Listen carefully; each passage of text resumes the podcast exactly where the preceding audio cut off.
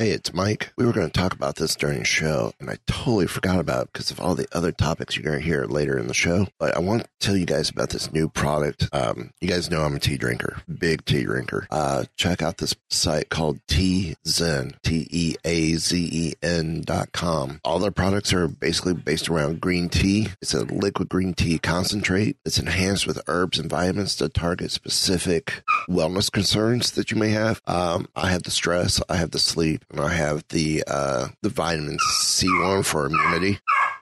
My dog loves it too. Okay, no, I don't give it to the dog. Um, but it's real simple. One dropper in any beverage, hot or cold, stir and enjoy. Um, flavors are great. I, I'm really enjoying it, and uh, definitely something to look into. Is definitely something I will continue to get in the future as well. Um, so on with the show. Produced with podcasting gear from TASCAM, including the TASCAM Mini Studio. Trust your audio to TASCAM. Sound thinking. Microphones and headphones provided by C A D Audio. C A D Audio, expression through innovation. Crisis for the geek kind. Top geek officials admit they underestimated the hipsters' defense capability. Geeks from all over the globe are joining up to fight for the future. They're doing their part. Are you? Join Weebie Geeks and the Geek Revolution and save the world. Service guarantees citizenship. Want to know more? Do not attempt to adjust your device. This is Extreme Freedom Audio Bulletin. It cannot be traced, it cannot be stopped, and it is the only free voice left in the Geek Revolution. And welcome to another episode of Weebie Geeks. It's the dashing duo, Derek and myself, Mike. How's it going? Not bad. I'm glad it's an, I'm glad it's a weekend. Nice long weekend for me. I, f- I feel like we just got together a couple days ago or something. I don't know what you're talking about. Okay. Um, we are Weebie Geeks, the that podcast that would tell you that Harrison Ford has spoken about who should play, who should be the next Indiana Jones, and he says nobody. Uh. I disagree. Yeah, it's not going to happen. Sorry, Harrison. Older Harrison? I mean, older Indiana Jones? Yeah, nobody. Younger Indiana Jones? Yeah, somebody. I agree that, I mean, obviously Harrison made the character and everything, but I can I can totally see I can totally see it going like the way of wind. Yeah. Or they just, you know, switch it to different actor. I mean, it'd be a different kind of indie. I don't know. I, I think it could still work. Well, we did do that story a while back saying that there was talk of doing Indiana Jones. I'm like, no, no, no, no, no, no, no, no. Oh, yeah. And I, I think you agreed with me on this. Um, no. Mm, keep it Indiana Jones. It's, but if you want to go female, it's his granddaughter or great-granddaughter. Right. And she picks up where he leaves off. So. Yeah. That's, yeah. That I can see happening. As long as we don't see Shiloh LaBouf. LaBluff. No more. So, um, check out the homepage. Weebie Geeks dot net. Down the right hand side are affiliates, which is that where you got your Godzilla shirt from one of the affiliates? Yes. Who'd you get it from? I don't remember offhand. Hold on. Was it uh, the, the three that had the t-shirts would be Ripped Apparel, Red Bubble, or uh, Superhero Stuff? And I don't think Superhero Stuff's got Godzilla. No. Oh, no, I didn't actually get that from one of our... I didn't find it there. Ah. I am seeking for more shirts, so I've been looking at some Ripped Apparel stuff. They have some cool stuff. They do. And Superhero it, Stuff always has good stuff. Ripped Apparel is where I got my uh, Droids shirt that I had at uh, Celebration, in which we yeah. gave one away as well. So, oh, Ripped Apparel's got some no. great stuff. I mean, between Ripped, Ripped Apparel and Red, Bu- Red Bubble, I like them. Uh, the only other one, and I haven't found if they have a affiliate yet, is TeeTurtle. TeeTurtle. It's T E E Turtle. They've got some great looking shirts. Yeah, I'm looking to, I've been doing a lot of looking around because uh, I need to get some new shirts and stuff. All my t-shirts just get worn out. Yeah. Well, the, so, uh, yeah. T- so I've looked at, and I've been looking at all kinds of... TeeTurtle has a lot of the uh, very independent, cartoony vibe to a lot of the stuff, if that makes sense. Mm. I mean, it, they're nice looking shirts. Um, yeah. I, that's where my Chewy shirt came from, was TeeTurtle. The one that looks like the movie poster, but it was like a baby Chewy. kind of. Oh, yeah, yeah. Or that very cartoonish, um, political cartoon type Chewy look. That's where that came from. Oh, man. Ripped Apparel has a shirt that is Thanos as a cat. I might have to get that one. See? Just like that. Also, too, check out our new partners. Well, I won't say new partners. We've been with them for a couple months now. Check out our partners. FoundMi, F O U N D M I. I know. I'm spelling it, so if you're not going to the site, you can type it in your phone and go. Uh, found me dot com. They're the Bluetooth trackers, which I absolutely love. And I keep turning more and more people onto them. So I'm hoping more and more people are buying them. Um, but I have three. Uh, as you've seen by the video, uh, we all got two amongst the three shows. Each one of us on the shows got two. And then I bought a third one because the two I got weren't, I didn't feel they were pertinent to the backpack I got from Heroes and Villains. So I bought Chewy and put him on my backpack. So I know where my backpack is at all times. So, um, and then Heroes and Villains, which this weekend... which I'm going to try my best to get this show up this weekend a lot sooner. They're running forty-two percent off of all Star Wars products on the website. forty-two percent off? Yeah, you're wow. You're saying, why such a an odd number for the discount?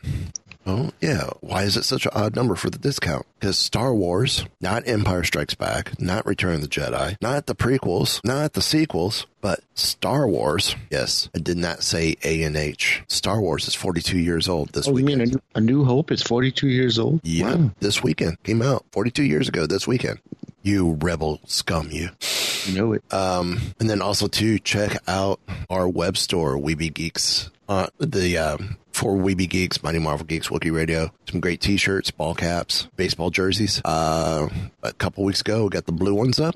Yes. Yeah, the blue, the blue baseball jersey went up. Mm-hmm. I sent you the text with the yellow one, didn't I? Indeed, you did. It's actually not bad looking. I, I was a little scared about making that recommendation. I usually don't like yellow, but that was pretty good. That one with, with the way the designs, the blue designs are and whatnot, that looks that looks pretty decent. Um, like I said, you get ball caps, sweatshirts, uh, Mandalorian themed shirts are coming soon for Wookiee Radio. Um, so we got some of that and other surprises coming. I'm still trying to figure out, maybe do a, like a smuggler's ball jersey, whereas the white sleeves with the, with the Han Solo type vest on it. Hmm. Interesting. I may do that. That's since we, very in- since we are the smugglers. So I kind of like that idea. Then I'm gonna put I'm gonna work on putting it in practice. Cool. And I think I'm want, I think I want the numbers in red on the back, like the stripes on the pants. Mm. Name and number mm. in red on the back. Yeah. I have to see if we could, if I can find the font where it looks like the the striping material pattern wise. With the dashes, that would be killer on the numbers. Mm, yeah. The blood stripes. Really, that would blood be. Stripes. So, um, let's hit the news. I know we rambled way too much about about our goodies, but hey, we like it. Oh, Patreon coming soon. Hey. The archives. First fifty episodes are gone off iTunes, but for a dollar a month, you're going to be able to get access to the archives, in which we're going to be releasing up, like maybe... F- five to ten a month, and we'll have the first fifty up by the end of the year. So how about that? I'm gonna make it work. It's gonna time out where first fifty will be up by the end of the year. So for a dollar a month, you'll be able to go back and listen to some great shows and some great interviews.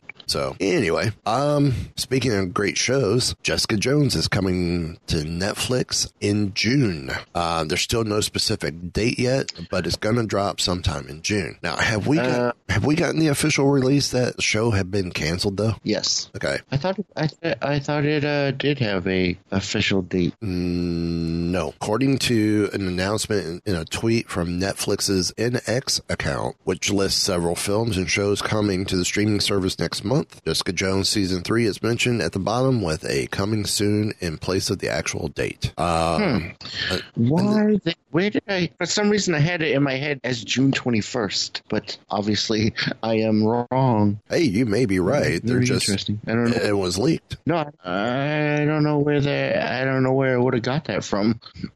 It's June twenty-first, a Friday. Yeah, indeed, it is. Huh?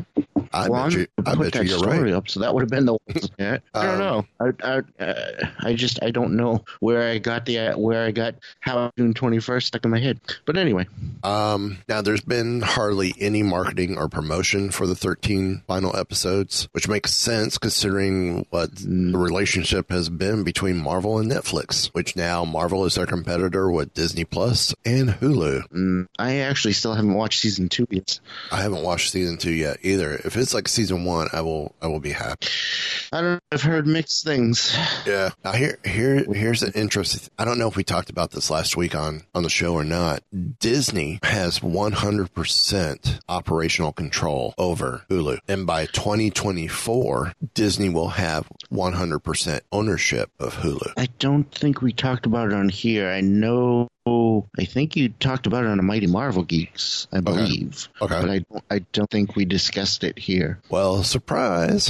By twenty twenty-four. Surprise, surprise, surprise. Right now, all all decisions for Hulu now runs through Disney. And definitely for sure, by twenty twenty-four, it will be through Disney because Disney will own it all. Mm. So all the, I think all the non-family friendly stuff from Disney, like Deadpool, the Aliens franchises, Predator franchises, Avatar franchises, like Avatar's just not friendly at all.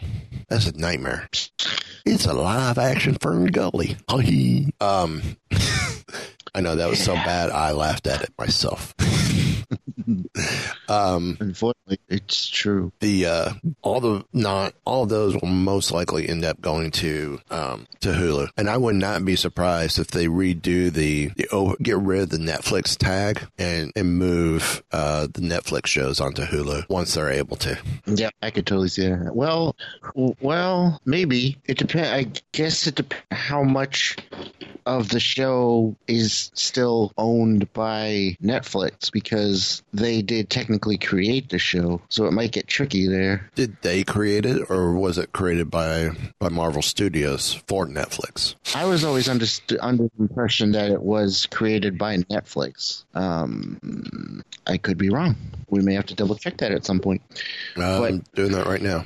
Okay. Jessica Jones is an American web T V series created for Netflix by Melissa Rosenberg, based on Marvel Comics character of the same name. So created for Netflix. Yes. Okay. Um, The Defenders was a web T V miniseries created by Douglas Petrie and Marco Ramirez for Netflix. Right.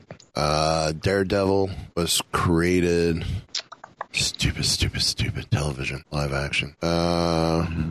Yeah, this is the first season. Um, they don't say on. Uh, this season was produced by Marvel Television in association with A B C Studios. Uh, this was season one. Um, yeah, created for Netflix. So all the shows were created for Netflix. That makes sense, I guess. So yeah, yeah, yeah. It, it wouldn't be that hard to pu- to pull the Netflix off of it, right? Once it becomes available. So smart move there. Um, but speaking of the Netflix shows, though, I'm hearing Luke Cage may appear on Cloak and Dagger. Really? Yeah. Rumor. Uh, it's rumor, uh, but... Does the rumor include who, if it's going to be played by... Um, I would think it's Michael Coulter. Interesting. Uh, let's I M D B. I'll be here in a second. I M D B. Dun, dun, dun, dun. I M D B. Uh, Michael Coulter. It's fun to movie. Click on his name. They don't show anything of him being ca- in the show. Hmm.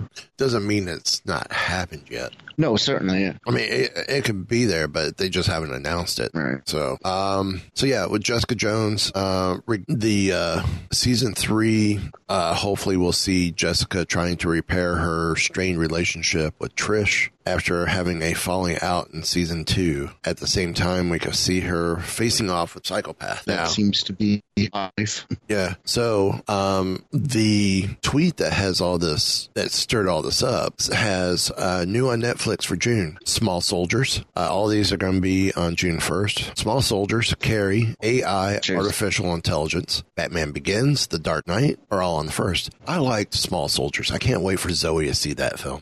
It was all right. It was a good cast. Sure. It was definitely good for when it came out, but you look at it now and you're like, yeah, it's, it's okay. Um, I haven't watched it in ages. Yeah, it's been ages for me too. So the question is going to be, how well does it hold up? See what mm. happens when my daughter sees it. That's the litmus test right there. Mm. Uh, June fifth, we got Black Mirror Season five. On the seventh, you've got three percent season three and I Am Mother. Um, on the eighth, you have Equilibrium. On the thirteenth, you have Jinn, J I N N. Uh, Dark season two on the twenty-first. Spider-Man Into the Spider-Verse on June twenty-sixth. The Golem on the twenty-sixth. And then, and then Marvel's Jessica Jones season three coming soon. I still haven't watched uh, Spider-Verse yet, so now I can finally watch it. It is or a on great, June twenty-sixth. I- it is a great film. Oh, I've heard.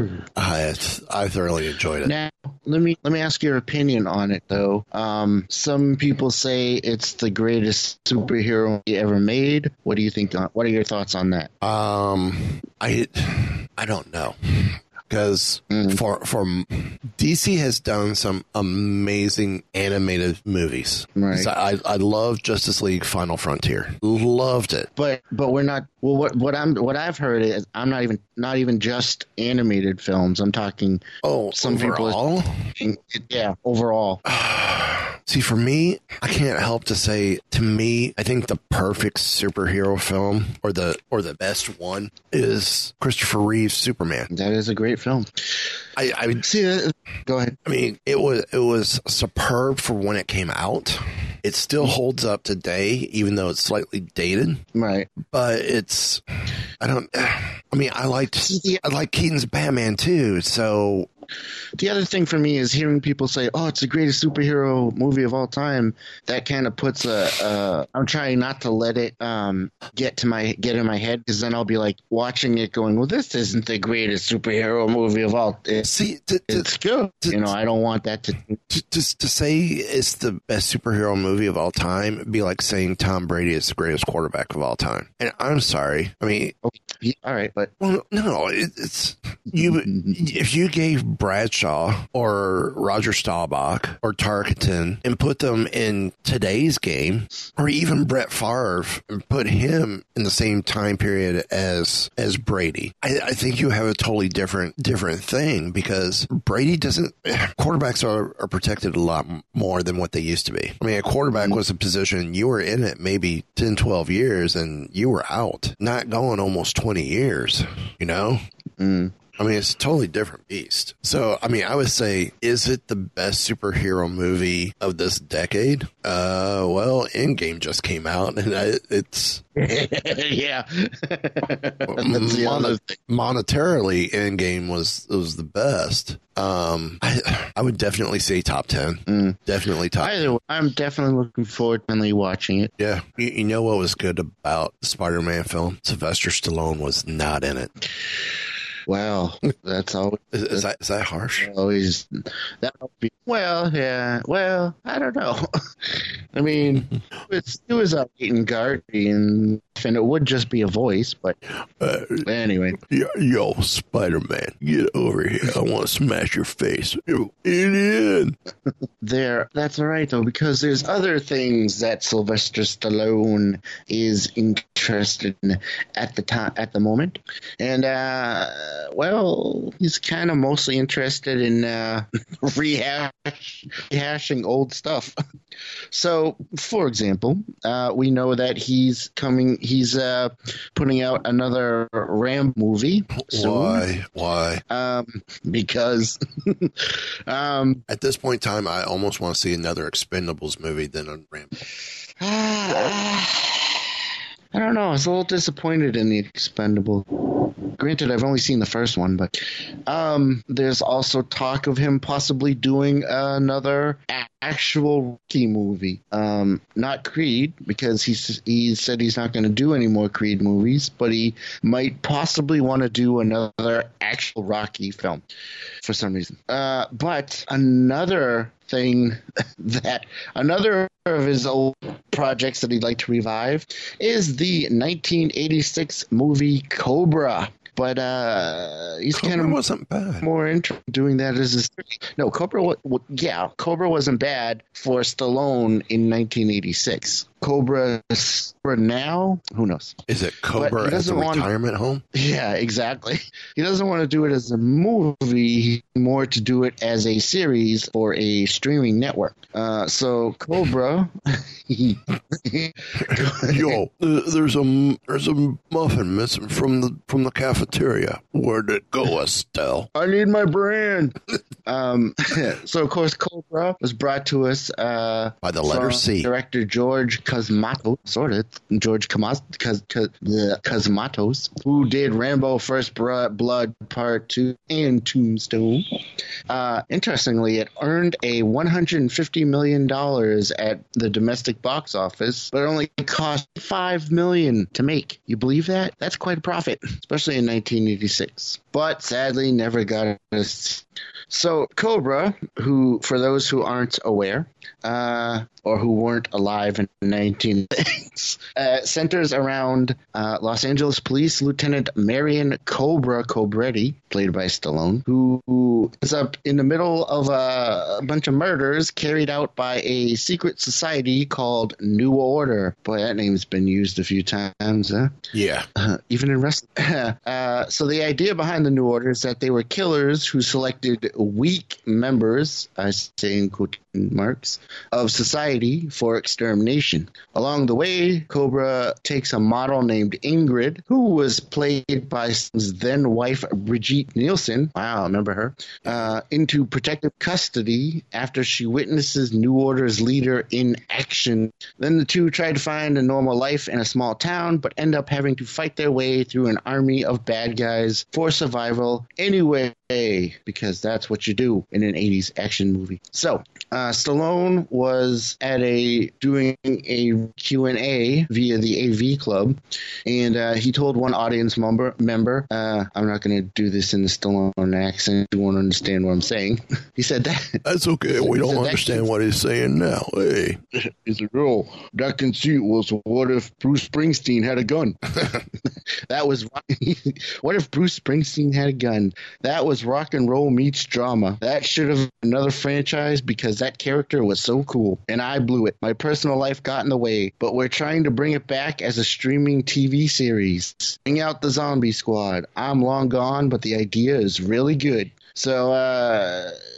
probably what he was thinking about with his personal life getting in the way was his messy divorce in nineteen eighty-seven from Brigitte Nielsen, who we mentioned earlier. Uh, yeah, they, since the relationship between them was the basic core of the movie, it would probably have been difficult to make a sequel without her, although, you know, they could have killed her off, but anyway. And then you could have got revenge. Um, so Nielsen was in Rocky four and Cobra, but then they did not collaborate again until Creed two last year. So... right now, it's just kind of a, a seed of an idea, and uh, nothing's actually happening yet that we know of. But, uh, you know, if you're a fan of Cobra, of movie Cobra, not the G I. Joe villain, although if you're a fan of them too, you know, whatever, I'm not going to single you out. Um, you never know. This could actually happen, seeing as how Hollywood is very uh, reboot happy right now, reboot and remake happy. So who knows? We, we could see Cobra come to a streaming service near you in the near future. The question is, do we want it? Uh... I don't know. Yeah, that's the tough part. Yeah, yeah, yeah. Well, um, how about this? A car trailer. Mm. Talk about an awesome... I'm excited for this, except there's one problem. Something we... Yep. C B S All Access. Yep. Um, so after a long wait, uh, Star Trek fans are going to be reunited, and it feels so good. Reunited. Oh, great. John, that's stuck in my head now. With Jean-Luc Picard, uh, the Starfleet icons returning to the small screen, and the teaser has gone live. As it turns out, the fans are intrigued by what they saw, uh, and the reactions are amazing. So for those who had wished the trailer had more to do with Starfleet, um, I'm glad it doesn't at the moment, because we see Picard at his home, yeah, at the ranch, yeah, or his farm, whatever it was, his French ranch. Um, it's a French, his French, the Frenchman, sorry, the Frenchman played by a British guy. Uh, um, The uh, yeah, in the poster we see the Starfleet Delta insignia everywhere, yeah, it's seen pretty blatantly. But the teaser has no soldiers in uniform or a visit to to uh, Starfleet headquarters. Mm. However, it does allude to it, its lead and the tragic and his tragic place within Starfleet. Uh, it sounds like there was a rescue mission that went south for the captain, or as they say, admiral, and it prompted Picard to retire. So fans are eager to learn more about the dark turn Picard's career takes, and they're not shying away from creating their own theories. Of so, course. Um, now, according to Kurtzman on a recent press tour, he goes, and so we're breaking, as we're breaking story, we're asking ourselves, how do we live to the spirit and to the character and for the tone that Next Generation set, but also making it something very, very different in other ways? And Patrick was really clear with us from the beginning. He did not want to repeat what he had already done. And by mm. the way, it's been twenty plus years, so he couldn't possibly be that same person anymore. Yeah. So uh, the series is it's expected to premiere late twenty nineteen on, uh, yeah, that stupid C B S app. um, so first person, um, yeah, some of the responses is like time to drink. Someone's going, I need a bottle of Chateau Picard. Um, the other is uh, uh, Englishman, parentheses, not in San Diego. Hey, Hey, you, missed you, sir. Hashtag Picard. Um, then uh, Thomas R. Wood says, every fan deserves an opportunity to toast the show's premiere with a glass of Picard in eighty-six. Tell me what's going to take. Credit card in hand. Um, then someone else said, watching the Star Trek Picard teaser is like watching John Cena go, ooh, when he got burned at a W W F Hall of Fame ceremony. Um hmm. Then someone else goes, I don't give a if Picard ends up being two hundred bottle episodes of the man sitting in his den by a fire reading. I will watch. So I would totally watch that. So, yeah, uh, that's what we got there, because we're reuniting and it feels so silent. Well, then I guess it's my turn, isn't it? Yeah, we're, we're going to boost it here. Yeah, we got some real gold here, people. So, although I'm not a huge D C fan, there are certain characters I've always been quite partial to. And one of those characters is a little uh, low-list hero, I use the term loosely, called Booster Gold. Uh, Booster Gold and Blue Beetle have always been a pair that I've always enjoyed since the eighties. And um, as you can imagine, I was quite excited at the mention of the possibility of us someday seeing a Booster Gold movie. See, I thought we were going to see Booster Gold in, excited, but all, in one of the shows. Um, we were supposed to. That sounds familiar, but I don't remember offhand. But as I said, uh, there has been a slight possibility of seeing a Booster Gold movie, which uh, on one hand has me very excited, but on the other hand, I feel like they're toying with my emotions because this has been bouncing around for many years now. But, but, who's my fellow Booster Gold fans, or fan I should probably say, because I'm sure there's probably only one of them. What you talking about, Willis?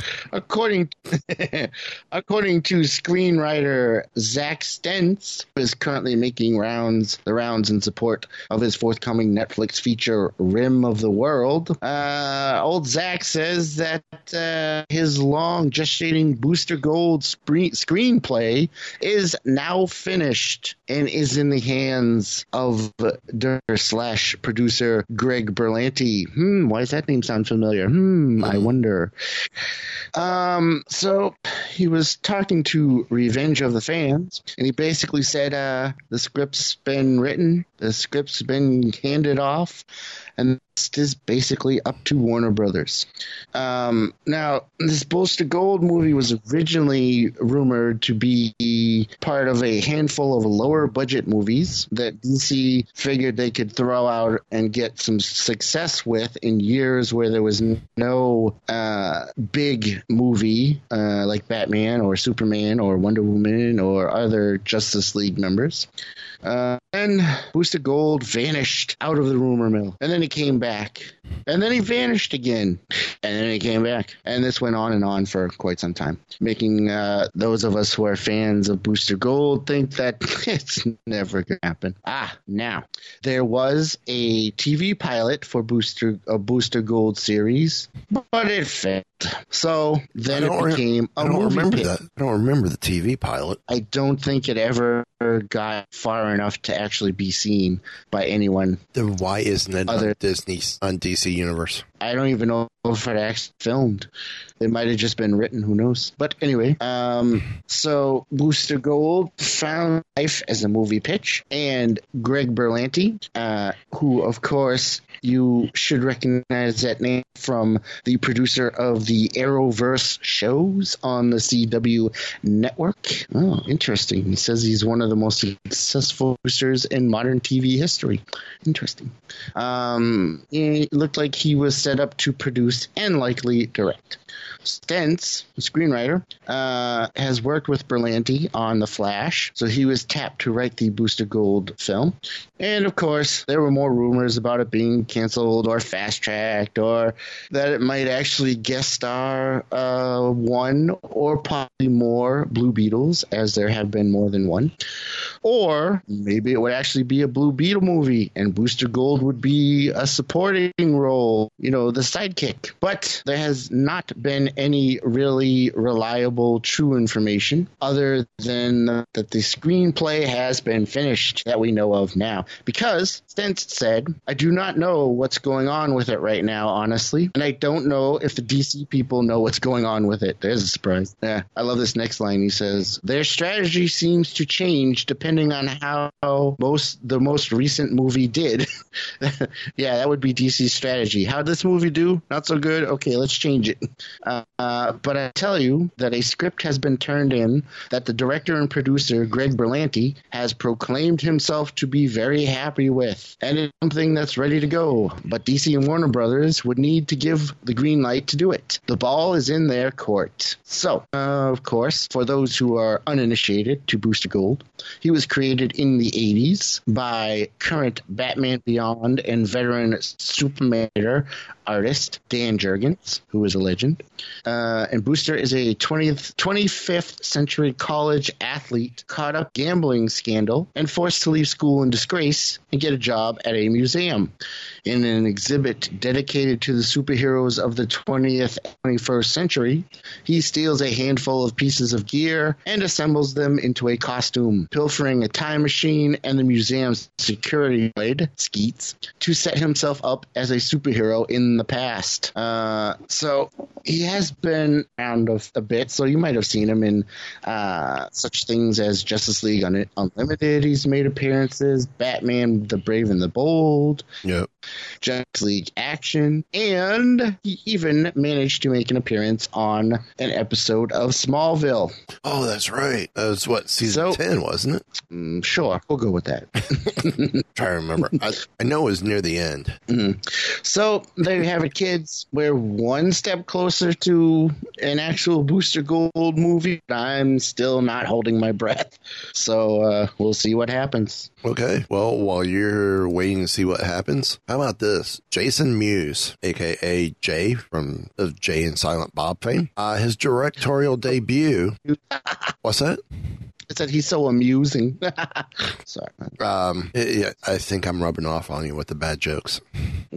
Um, his directorial debut, Madness in the Method, is a re-teaming with Kevin Smith, and uh, it scores a deal with uh, Cinedigm. Um, apparently, Cinedigm. C I N E D I G M. I dig them. uh, Again. Well, apparently they dug them because they have acquired the North American rights to Muse's Madness in the Method. Um, it's a meta-comedy, and they plan on an August two-day and date platform release for theaters and digital. Um, in the film, Muse plays a version of himself. Tired of Hollywood's perception of him, he embarks on a quest to reinvent himself as a serious actor. Uh, upon advice from best friend Kevin Smith, he tracks down a, secret, a secretive method acting book with disastrous consequences. Gina Carano, Jamie Camille, Vinnie Jones, Danny Trejo, the late Stan Lee, Terry Hatcher, Brian O'Halloran, and Dean Cain co-star with Blake Harrison, Caspin Van Dien, Judd Nelson, and David Dashmakian. So, um, the pick marks the first major on-screen team-up for Muse and Smith since Clerks two. And in January, Saban Films picked up North American rights to Jay and Silent Bob Reboot, the sequel to the two thousand one Jay and Silent Bob Strike Back. There's no release date for that one as well. So, mm. ever since Muse has cleaned up, and I guess has also become a father, I think he's kind of funnier now. I haven't really seen him in lately. Um, I mean, you saw him quite a bit in, in Comic Book Man. Oh, yeah. Yeah, that's true. And he, he was in uh, Zack and Myrny Make a Porno, which was, he was hilarious in that. Yeah, it's been a while since I watched that one. That one, what makes that one difficult for me is Seth Rogen. I mean, it's almost like he goes too over the top with it at times. But that's Seth Rogen, so. I love Seth Rogen. But yeah, sometimes, yeah, you just want to tell him to pull it back yeah. a little. Yeah. Now, I'll tell you a f- movie that I'm kind of getting excited about. Oh. Akira. And I'm not talking animated either. Oh. Uh. Uh, although, the animated Akira movie, uh, big part in, of my oh. teenage years growing. The comic, the gra- graphic novels for it, or the, the comics for it. Yeah, the manga, yeah. Oh. Um, so the, the animated film was, was something that I discovered, that my friends and I discovered in high school. And uh, it just, it uh, it just blew us all away. It was so amazing. And um, like before that, you know, we, ha- we had most of our experience with with uh, Japanese animation was some of the old shows we used to watch, like uh, Guy King and, and Mazinger Z and, you know, Battle of the Planets and Robotech and stuff like that. Yep. Yep. But then when Akira came out, it just, it literally blew our, well, not but it, it was blew game, our minds. It was a game changer. Oh, yeah, definitely. First, first, uh, first true anime you remember really paying attention to. Oh, yeah, yeah. No, definitely. Well, I, I guess I'll, I'll ask that question. What was the first real anime, be it cartoon series that aired on the weekdays or on the weekends to, to movie that you really, really paid attention to? Um, well, my favorites was always Star Blazers. Star Blazers was great. Um, yeah, but even that was, was uh, Star Blazers didn't was, hit me as, as G- hard. Key. Star Blazers was the G-Force team, right? No, that's Battle of the Planets. Yeah. With, Star Blazers was the one with the um, the battleship that they, they turned to a space vessel. I thought the Yamato. They did a live action movie on that. Yes. Space space battleship. Yeah. Which I have not seen. I haven't either because I haven't found it. Yamato. I have it with yeah. English. Well, there's no English subtitles with it either. It's just a Japanese. Right. I'd, like, I'd love to see it at some point, but um, for um, me, for me it was Shogun Warriors. Yeah, that was good stuff. That was good stuff. And then from there, I got turned um, on to uh, to Speed Racer. Uh, I liked Speed Racer, but I never totally got into Speed Racer. Same. As much as some of the other stuff. Same. To me, Speed Racer reminded me a little bit of a, a Japanese uh, Johnny uh, Johnny Quest to some extent. I can see that, I guess, but but uh, I can't. I think it was the maybe the racing stuff that kind of that was like meh, yeah, didn't interest me as much. Of course, you know, like all the other stuff, like the you know like the Shogun Warriors and everything, the, the Guy King and everything. I used to love, love the robots. Yes. That was always one of my favorites. That's why I loved. About I loved Shogun all Warriors. The, yep. Well, and and the toys were out at the time for it too. But I was also yeah, into Ultron yeah. or Ultraman and Spectrum Man. I used to love Ultraman. I never really saw Spectrum. Spectrum Man. Spectrum Man was primarily. primarily on um, T B S. Mm. It was on during the week. So, and of course, you know, I loved Robotech and stuff, and yeah, and uh, you know, going on to like Voltron and all that stuff. But, but lions or cars or vehicles? Lions always. Yeah, I, I didn't understand where the vehicles came from because it came out after the lions, but ended up in reality, I think they came before the lions in Japan. Yes, they did, which had me so confused. Um, yeah. Yeah, and there's a actually I have it on D V D.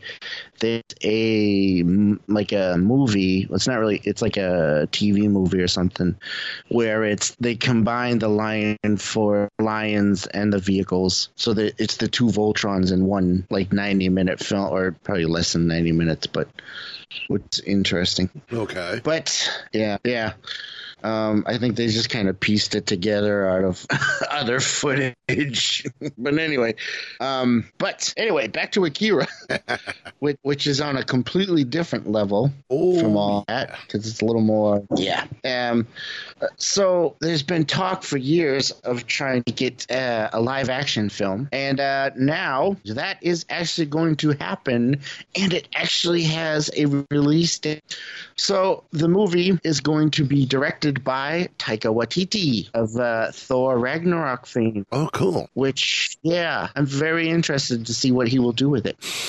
As long as he doesn't, you know, put too many jokes in it. But anyway. um, but yeah, I'm very interested to see this at live action. It's it's just um, so the movie is going to be released on May twenty-first of twenty twenty-one, um, according to an announcement by Warner Brothers, who's who's doing the film. Uh, and it is going to be produced by Leonardo DiCaprio's Appian Way production company. Okay. Uh, Um, yeah. So, as you said, you know, this, this, of course, was a great anime, but it's never actually been a live action. And I'm so interested to see what they do. It's just such a messed up, in a good way, movie, but there's a lot of crazy stuff in here, in there. So, Warner Brothers originally acquired the rights for the movie back in two thousand two, and uh, it's had a, a lot of uh, stops and starts, of course. And, um, oh, yeah, I didn't realize this. So, here's, here's interest, an interesting thing.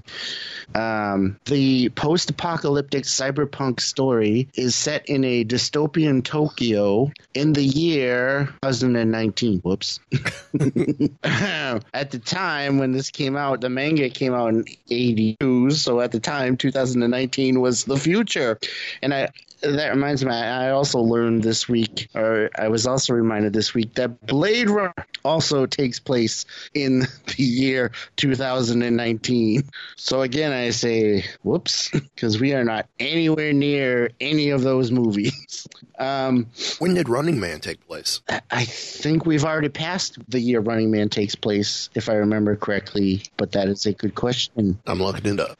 So, yeah, you do that, and I shall continue. So, um, here's another interesting thing. Um, takes place Warner takes place between Brothers twenty seventeen and twenty nineteen. Whoops. Where is this future we were promised? Um, although I don't know if you really want any of those futures, but anyway. Um, so, Warner Brothers by by setting the release date uh, on May twenty-first, twenty twenty-one, it turns out that uh, Akira is actually going to be opening the same weekend as the recently announced John four. So that'll be an interesting weekend. Um, and there's no there's casting uh, information yet, but uh, that will definitely be something to keep our eyes on because this is de- definitely interested in this movie. Yeah. Well, I'll tell you something else that caught my attention. That's making me go, I may very well be interested in this. Uh, Linda Hamilton yeah. makes her return as Sarah Connor in Terminator Dark Fate. Indeed. This was pretty cool. But apparently at the center of the story appears to be a part human, part robot who is determined to protect a young girl from a liquid metal Terminator. Did he look familiar? He should, mm. because when he's not a Terminator, he's a Ghost Rider. It was Gabriel Luna. Um, ah, yes. So they get some help from someone with experience when the seasoned veteran Connor shows up. Um, Davis's character asks, "Why do you care what happens to her?" To which Connor responds, "Because I was her." And then fittingly, she takes the two newbies to meet her protector in the past, Arnold Schwarzenegger's Terminator. uh, this is a reunion of sorts with Hamilton and Schwarzenegger and James Cameron all back together for the first time since Terminator two, Judgment Day. And And it's also fitting considering the new film from Deadpool director Tim Miller, uh, who Cameron is producing and helped and helped come up with the story. said that this will follow the events of the nineteen ninety-one sequel and ignore subsequent films. Mm. Nine, ninety-one, that's Terminator two, right? Yep. So you're getting rid of Terminator three? Yeah, why not? Terminator three was not that bad. No, it was not that good.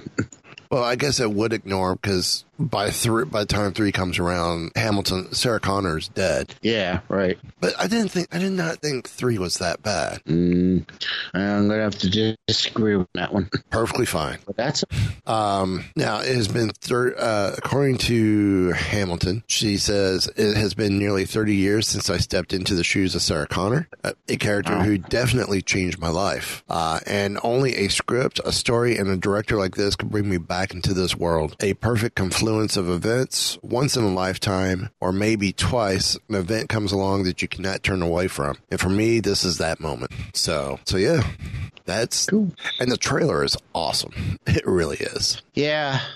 I'm still cautious. I'm still being cautious about it, but it's interesting. Yeah. It did look, no, I, it did I, look cool. I did not do like a lot of people. Oh, I got chills seeing it. Um, yeah. No, I didn't get chills, but it definitely, definitely had my, it, def- it had my attention. Yeah. It piqued my interest. I, I would definitely say, but I'm still, will I go see it in the theaters? There's a high probability. Oh, sure. I know I will. Um, not like Dark Phoenix I'm just, where I'm still. Where I'm still questioning. Oh, I'm sure I'll end up go. Excuse. I'm sure I'll end up going to see it. So I'll let you know. I may. I may end up going by myself to see it. I don't know if the I might want to or not. Let's go see it the same day. Won't that be fun? Oh yes. And then we'll get on the phone afterwards and talk all about it. Oh, I love it. So um. So yeah, that could be our final endgame. Nah, it's definitely X-Men's endgame. So uh, that is true. True. That is true. Now, speaking of Endgame, found we found a fun little article that's taking its time to load at the moment. the, come on. Oh, here we go. Uh, it's called, I found it on eighties kids dot com, which is interesting because it's not eighties, because this is twenty things you didn't know about Avengers Endgame. Except there's two or three that I actually didn't know. But anyway, let's cover it. So, number twenty, the film was shot to back with Infinity War. I think we all did know that, didn't we? I thought we did. I thought so, too. I thought that was common knowledge. But anyway, since Infinity War was such an enormous undertaking, uh, you think they would take a little break after filming it before doing Endgame, but you would be wrong. Because uh, right after Infinity War wrapped, all of the Marvel actors, the core Marvel actors, were required to film, start filming all over again. Mostly the Avengers, of course. Um, the Russos decided uh, early in the Infinity War shoot that they would, uh, I'm sorry, decided early on that they would shoot Infinity War and Endgame back. So filming on Infinity War began in January on January twenty-third, twenty seventeen, and ended on July fourteenth, twenty seventeen. And then Endgame began filming a couple weeks later on August tenth and ended on January eleventh, twenty eighteen. Wow. So okay. they ended, they actually, they actually ended, they finished filming it in January of two thousand eight. Interesting. They have an interesting picture of uh, the, uh, of uh, Josh Brolin as Thanos.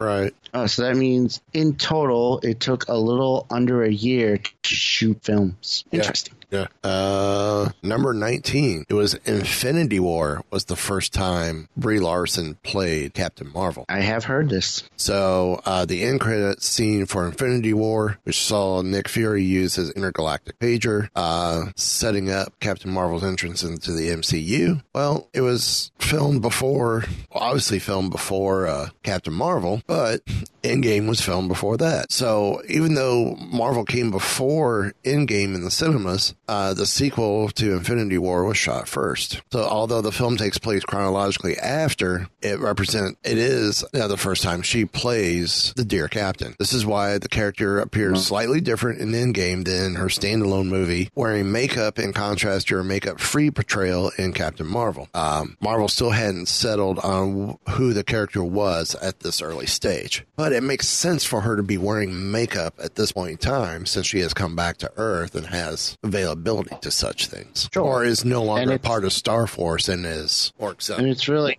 I can't believe people commented on it because it's a stupid little thing. But anyway...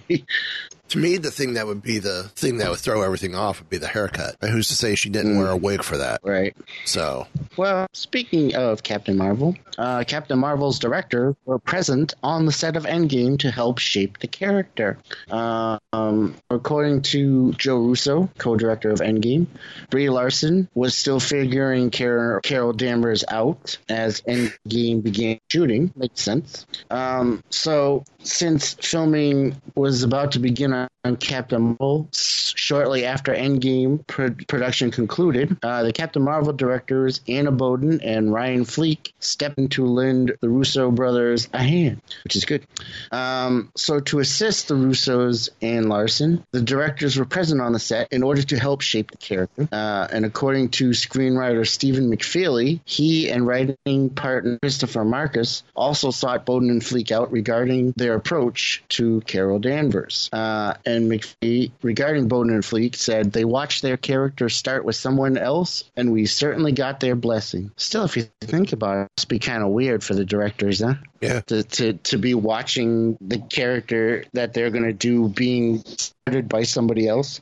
Ah, ah, now this next one is tailor-made for you, isn't it, Mike? Yeah, it sure is. I actually, I actually missed this when I watched the movie, but I know you didn't miss it. I missed it the first time. I saw it the second time. Howard the Duck appears oh, in a big battle scene. Indeed. Uh, the final battle sequence is such an epic that how can you not leave out Howard the Duck? But he does show up as one of the many faces, and I love the gun that he's carrying. Now, if you blink to miss the cameo, Howard could be seen briefly behind Evangeline Lilly's The Wasp, wearing a suit and toting what appears to be a giant gun. Uh, it's not the first time he's cameoed in a film. He appeared in the post-credit scenes for Guardians of the Galaxy, sipping on a space cocktail in the wreckage of the Collector's Museum. He also showed up as a background character in the Guardians sequel, sharing a drink with a woman in the bar on Contraxia. Yes, indeed. So, number sixteen, the film features Marvel's first openly gay character. Uh, so, after years of controversy over alleged lack of representation, things seem to finally be changing in the M C U. Um, so, lately, Marvel has given a non-white character their own solo movie, uh, Black Panther. And finally, after many films, handed a female superhero a standalone film, Captain Marvel. Now with Endgame, Marvel has taken another step forward by introducing their first openly gay character. Now, the character appears only fleetingly, um, and he is a bereaved man talking about his dead male partner in a survivors group headed up by Steve Rogers, which that was an interesting scene, seeing, seeing Captain America heading a group of uh, survivors, a support group. That was very interesting. So going forward, the Russos say Marvel plan Marvels who have an existing superhero in the Marvelverse come out as gay, though the identity of said character has yet to be revealed. Although there are a couple of gay characters they could use that haven't actually shown up yet. But anyway, next. Um, the character is played by the film's director, number fifteen. At check the end credits, you'll see an actor named Gozi Ag- Agbo, who plays the man of grieving for his dead partner. Well, in fact, that's the pseudonym for Joe Russo, one half of the Russo brothers. Um, so uh, this is just basically a continuation of, of yours that uh, the gay character is played by, by one of the directors, and they felt it was important for, for the character to be there. And they felt mm-hmm. it was important for one of them to play it. Hmm. So, well, number fourteen, Natalie Portman's cameo is just leftover footage from Dark World. Not surprising. Uh, of course, Natalie Portman decided to jump ship from the M C U after Thor: The Dark World, uh, reportedly because she was unhappy with how the film turned out. Join the club. Uh. so, so of course, she did not seem too keen seen on Running.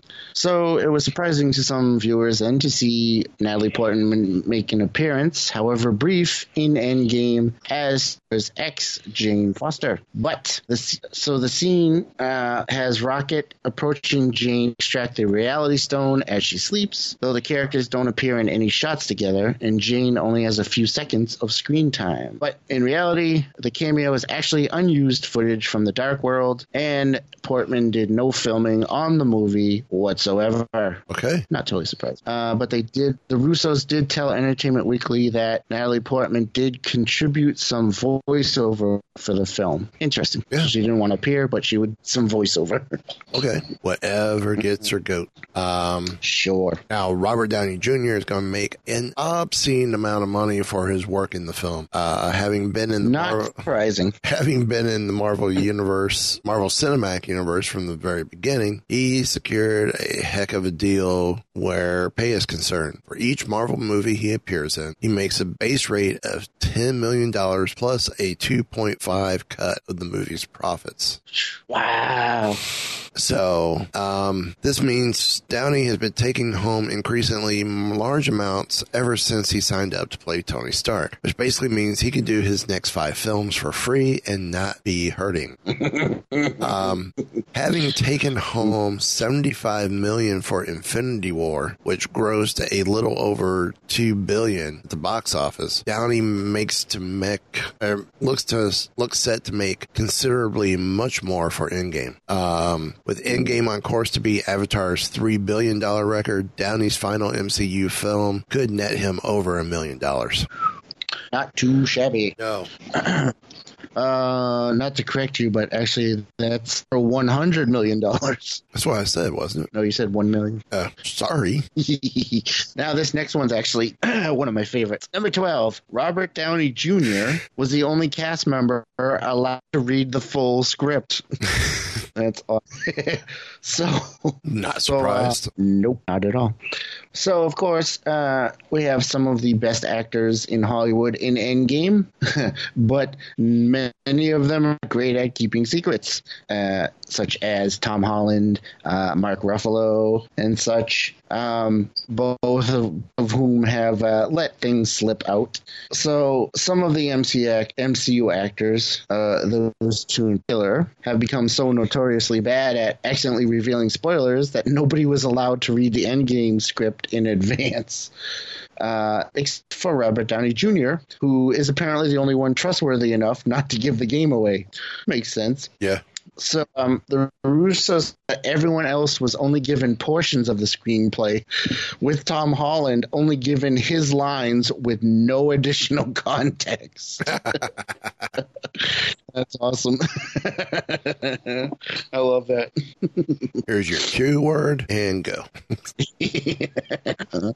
uh, well, Paul Rudd shot Endgame and Ant-Man and Wasp and the Wasp at the same time. So it wasn't just that's crazy. Not just Infinity War and Endgame, but Ant-Man and Wasp, released three months after Infinity War, was actually shot from August to September to November twenty seventeen, or slap bang wow. in the middle of the Endgame shoot. Um, so unfortunately for actors Paul Rudd and Evangeline Lilly, this meant shooting two Marvel films at once. Though Lilly only appears briefly, it must at have the been end. so exhausted. Uh, could be. Though Lilly appears mm. to briefly uh, appears briefly at the end of Endgame, Rudd Scott Lang is an integral part of the fourth Avengers film. Um, now, Ant-Man and the Wasp and Endgame are were both filmed in Atlanta and near each other, so Anthony Mackie will occasionally go down the street to prank Rudd and steal from his film's craft table. uh,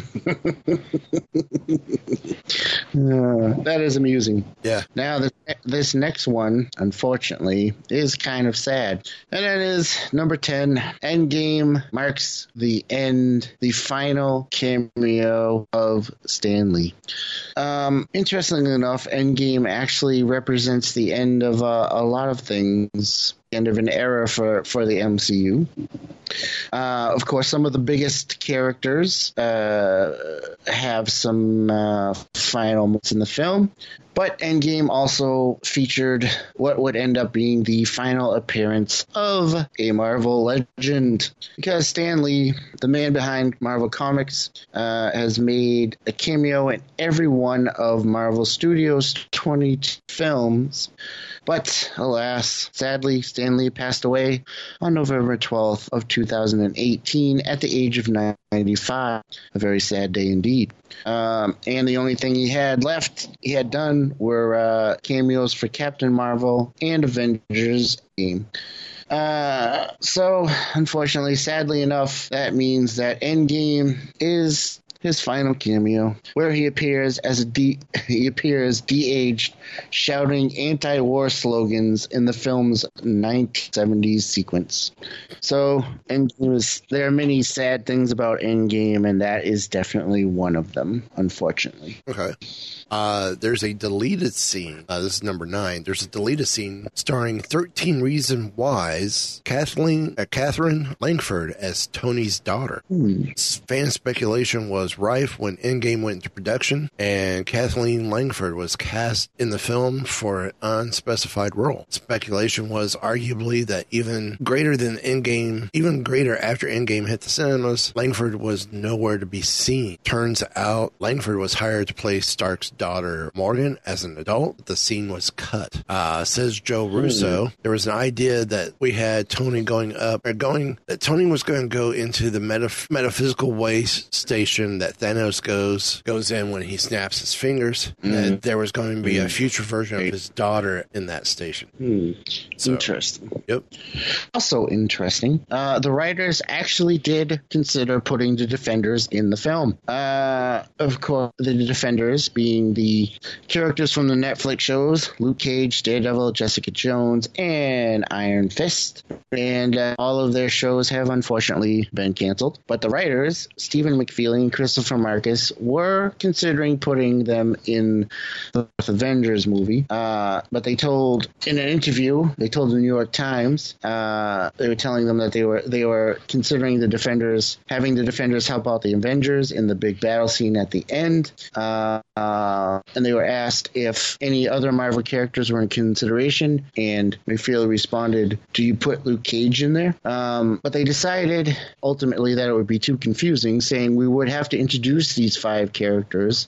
We are we all already are assuming people have seen a lot of the movies. Are we really going to assume they have bought a subscription to Netflix and watched those shows enough so that when they see them, they're going to go, yay? I think they could have stuck them in the, the big battle scene at the end, and it would have just been like, you know, one of the many characters that are there, and, you know, people would either yeah. recognize them or not. Yeah. Didn't happen.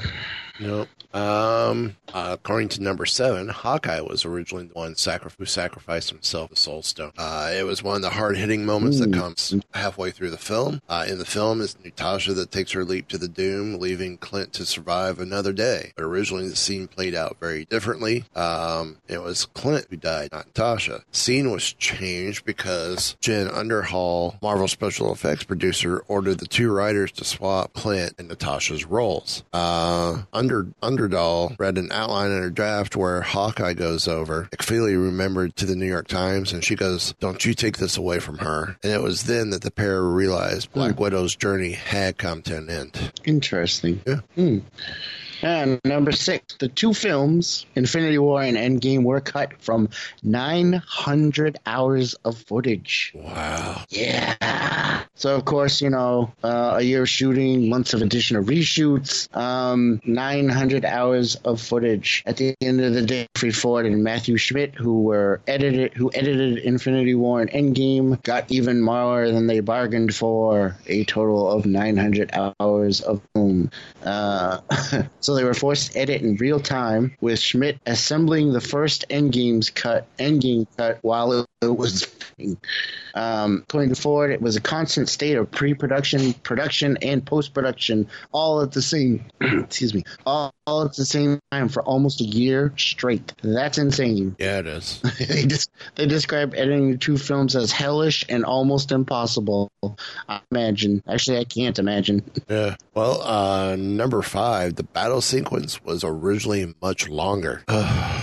Thank God it wasn't. Um, as it stands, the final battle sequence is almost too much, with almost every single M C U hero we've come to know getting involved for the final, uh, for the final SmackDown. And if you can believe it, the scene was originally even bigger than the one we got. Um, there was an ill-advised World War One style scene in a trench where, for reasons, the battle got paused for about three minutes, and now there's eighteen people all going, "What are we gonna do?" um, even this, even epic or battle sequence was shot, meaning it only got cut during the hellish post-production period undertaken by Ford and Schmidt.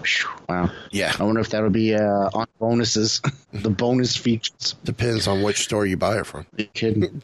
And I wonder if this next one will be on bonus features. An awkward makeout scene between Thor and Valkyrie was cut.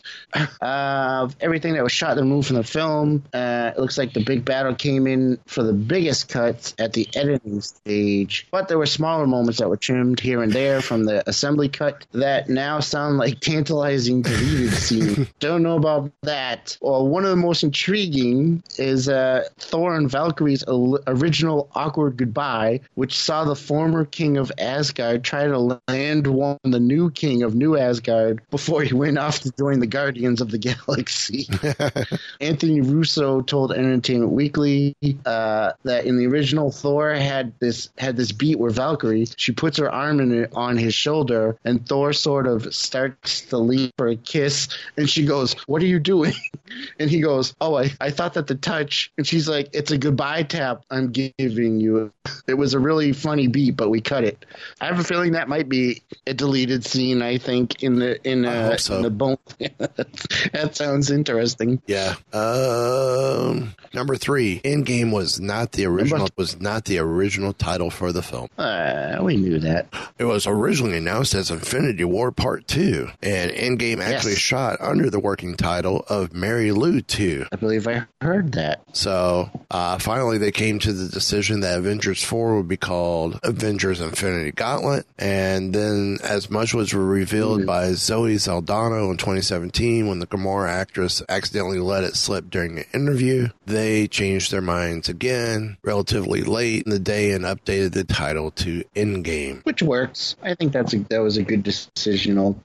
Number two, Taika Waititi and James Gunn actually helped write the script. That's pretty cool. That I did not know. Um, of course, we all know that the Russos are pretty capable, uh, as we've seen in such movies as Captain Marvel, Winter Soldier, Captain Marvel, Captain America, Winter Soldier, and such.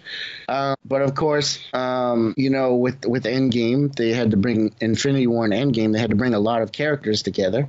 Right. So, uh, you know, of course, uh, the way to do that is to bring in some of the directors who have handled them to help out. So, uh, James Gunn advised McFeely and Marcus on the direction of the Guardians' characters in their script, uh, but bigger changes were made regarding Thor, who was originally written by McFeely and Marcus as the straight man.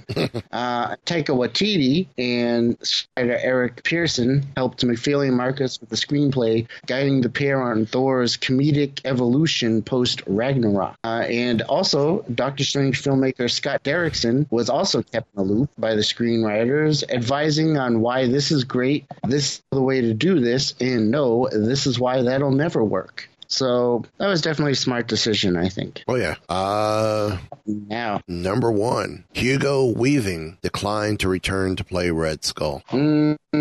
Uh, the cast for Endgame was very much impressive, uh, especially when you have retired actor Robert Redford and long absent actress Natalie Portman both making appearances, which we found out uh, she did some voiceover stuff, but not much else. Um, mm. But there was one actor who the Russos could not coax out of their M C U retirement. Retirement. That was Hugo Weaving. Last seen mm. in Captain America, the First Avenger. The Red Skull does indeed make cameos in both Infinity War and Endgame, but the actor who originally played the character is replaced by the voice of Walking Dead actor and impressionist Ross Marquand in both films. Uh, Weaving told Collender in twenty twelve, "It's not something I want to do again," and he seems to have stuck by his word. Yes, he has. So, it's okay, um, though. Uh, On that note, uh, I think that wraps it up for us. I believe it does, yes. Any final thoughts? Well, just one. Uh, in case you haven't heard, uh, this weekend, my partner Chris and I, my friend Chris and I, are uh, going to be recording our one hundredth episode of our Keepers of the Fringe podcast. Sweet. We got, got some fun stuff. So uh, thank you. So tune in to that, kids. That's awesome. We'd really appreciate you listening. Um, to be honest with you, I really don't have anything else. So nope, that's all I got. That's just going to leave us asking one thing. Want to know more?